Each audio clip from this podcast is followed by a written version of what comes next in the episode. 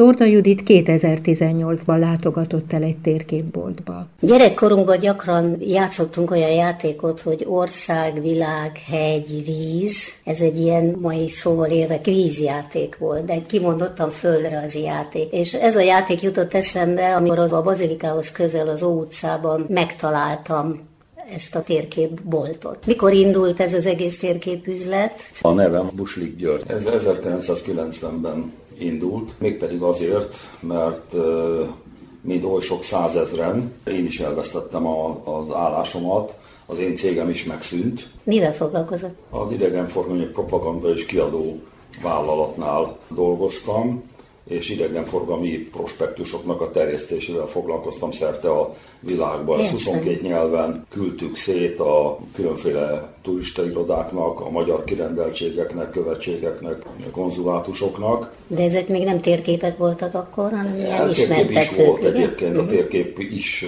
nagyon népszerű volt az ilyenfajta kiadványok között, ugyanis hogyha egy idegen be akar utazni Magyarországra, akkor nem csak írott anyagokat például a fürdőkről, hanem adott esetben egy térképet is keres, hogy hát azért el tudjon valahogy igazodni, és gondolkodtam rajta, hogy mit csináljak. És mivel, hogy én túravezető voltam, és rengeteg túrát vezettem az országban, nem lehetett kapni térképeket, illetve amit lehetett kapni, az is rendkívül gyenge minőségű volt. Tehát ezek kimondottan hegyi túrák, meg egyéb túrák. Ezek elsősorban a, a turista térképekre gondolok, de ugyanilyen rosszak voltak a többi térképek is Ausztriáról, Németországról. Ezek úgy szokták ezeket nevezni, hogy Móriczka térképek voltak. Az mit ezek. jelent a Móriczka hát az, hogy értéktelen, tehát jelentelen, rossz minőségű, nem akarom azt a szót használni, hogy hazugság, pedig itt nagyon helyén való lenne, különösképpen ez a turista térképekre érvényes ugyanis nem sokan tudják azt, hogy 1954-ig Magyarországon nem adtak ki turista térképet.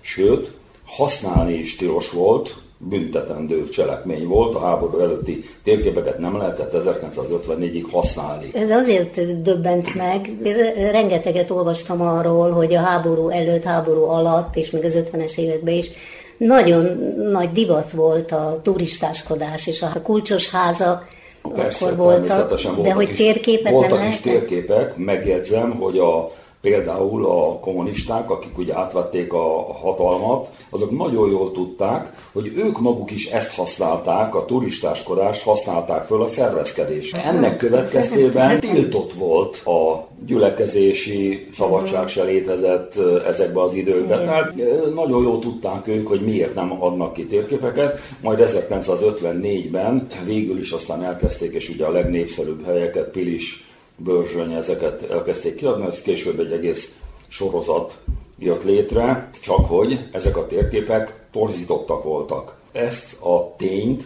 egészen 1991-92-ig tagadták az érintettek. Másfelé vezetett az út, vagy a turista jelzéseket másfelé festették föl, vagy hogy lehet torzítani egy ilyet? Nagyon, nagyon egyszerű, bár az ember el se gondolná, hogy ilyen előfordulhatott, de mégis előfordult, hogy rendszeresen a szocialista országoknak a térképész szakemberei összegyűltek, hol Berlinbe, hol Budapesten, hol Prágába, vagy valamelyik másik fővárosba, és megbeszélték, hogy hogyan fogják torzítani a térképeket.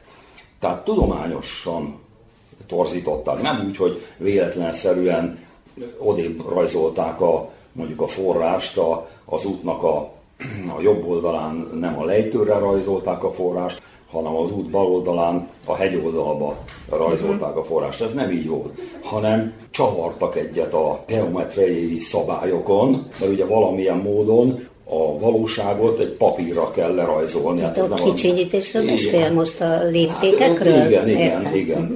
Ezt valamilyen módon ugye ábrázolni kell egy, egy papírlapon, és ehhez különféle módszereket használtak, ugye a Mercator féle vetület, ugye régen használt Gauss Krüger féle vetület, tehát mindenféle megoldások voltak, és, és csavartak egyet, és azt mondták, hogy eltérítik mondjuk ennyi százalékkal, vagy ennyi fokkal. És akkor azok a dolgok, amik a valóságban ott voltak, azok a térképen máshol, Mi volt a céljuk ezzel? Az volt a célja, hogy bármennyire nevetségesnek hangzik, az ellenség megtéveszt. A tragédia, hogy nem az ellenséget tévesztették meg, hanem minket, vezetőket, amikor vezetünk egy túrát, és ott van 30 ember. Uh-huh. Ugye felelősek vagyunk azért, hogy mindenki épségbe visszaérkezzen, senki se törje ki a bokáját, ne essen le a szakadékba, és így tovább. Arról már nem is beszélve, hogy ugye a jelzések olyanok voltak, amilyenek, tehát nem nagyon voltak karbantartva. 90-es években még, még azért ez nem volt olyan nagyon helyén ez a dolog. Ma már ezek rendben vannak, sőt egészen komoly egyéb jelzések is vannak, például a Mária út. Lenne erre igény? Hát ma van. már a, a GPS meg az okostelefonok korában. Természetesen van igény. Megjegyzem, hogy ugye régen a kék túra az tartott kőszektől egészen a Nagymilicig, és a, a Dunántúli középhegysége meg a északi középhegységen ment keresztül. Ma már ugye lemegy kőszektől a Dél-Dunántúli kék túra, lemegy ugye Pécs irányába, és most már van alföldi kék túra is, és az keresztül megy az Alföldön, és megy föl, és akkor találkozik ott a Nagymilicnél. Magyarul most már egy kék kör van, de ez nem jelenti azt, hogy például a Bugac pusztáról lenne térkép. Hát ma már ugye nem titkosak a katonai térképlapok, az mindegyik magyarországi felvény megvan, és kapható, tehát ezek, ezek végül is használhatók, csak itt a probléma az, hogy ezek már nagyon régiek, nem újítják föl őket. Ha térképeket nézzük, hogy, hogy melyik a kedvencem, sajnálatos módon tavaly elhunyt egy zseniális ember, aki egyébként nem térképész volt, de megvett egy térképészeti céget. Magyar ember?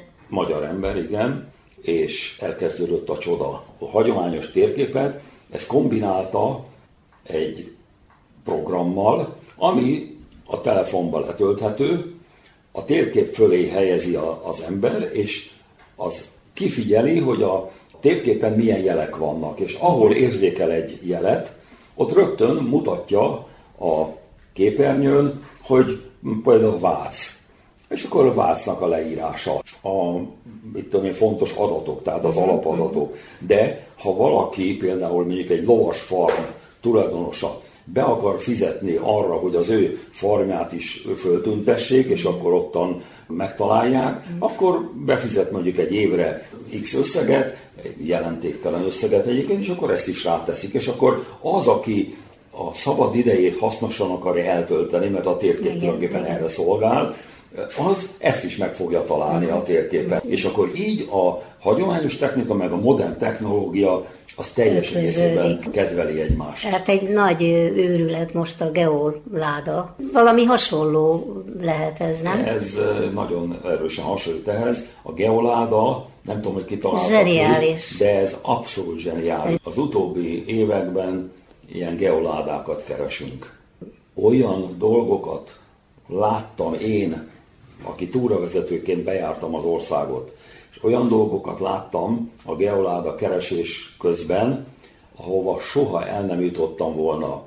Hogy lehetséges az, hogy egy kicsi faluban, aminek még a nevét sem nagyon tudtam, csoda dolgok vannak. És ezt innen tudtam meg. Mert azok, akik ezeket elrejtik, ezeket a geoládákat, ami adott esetben nem más, mint egy, egy ilyen uzsonás doboz, ismeri a, a környéket. És ő tudja, hogy a leg apró, de érdekes dolgot hogyan kell bemutatni. Ugye leírja az interneten, és akkor az illető megkeresi a geolárát, és közben képet kap az egész környékről, és bejárja a falvakat, és csodálkozik az ember, hogy milyen gyönyörűek a magyar falvak, amelyek évtizedekkel ezelőtt teljesen lepusztultak voltak, jelentéktelenek a legtöbbje, meg kihalásra ítéltetett. Most pedig gyönyörű közösségi Virágzó. tereket létesítenek, pihenőparkokat, uh-huh. emlékműveket, és például a műszaki emlékeket felújítják. Például annyi zsilip van Magyarországon, hogy nem is gondoltam volna, uh-huh. hogy ilyenek vannak. Vagy például van olyan vízi erőmű, ami 130 éve szolgáltatja az áramot. És annak idején Szombathely nek, meg celdömölknek biztosította a, a villanyvilágítását még a 19. század végén. Szóval Ez egy fantasztikusan nagy ötlet, és tulajdonképpen ezen keresztül Magyarországot a legapróbb részletekig meg lehet ismerni, az ember jár a természetben, mert azért föl és kell védi használni. is a természetet, és védi, mert ez egy és, nagyon... és élményekkel gazdagodik, és hát a természetjárásnak többek között, meg a hazánk megismerésnek ez a lényege, hogy élményeket gyűjtsünk, és jól érezzük magunkat, és elmenjünk a helyi fürdőbe, és megismerjük, hogy ottan hogy élnek az emberek.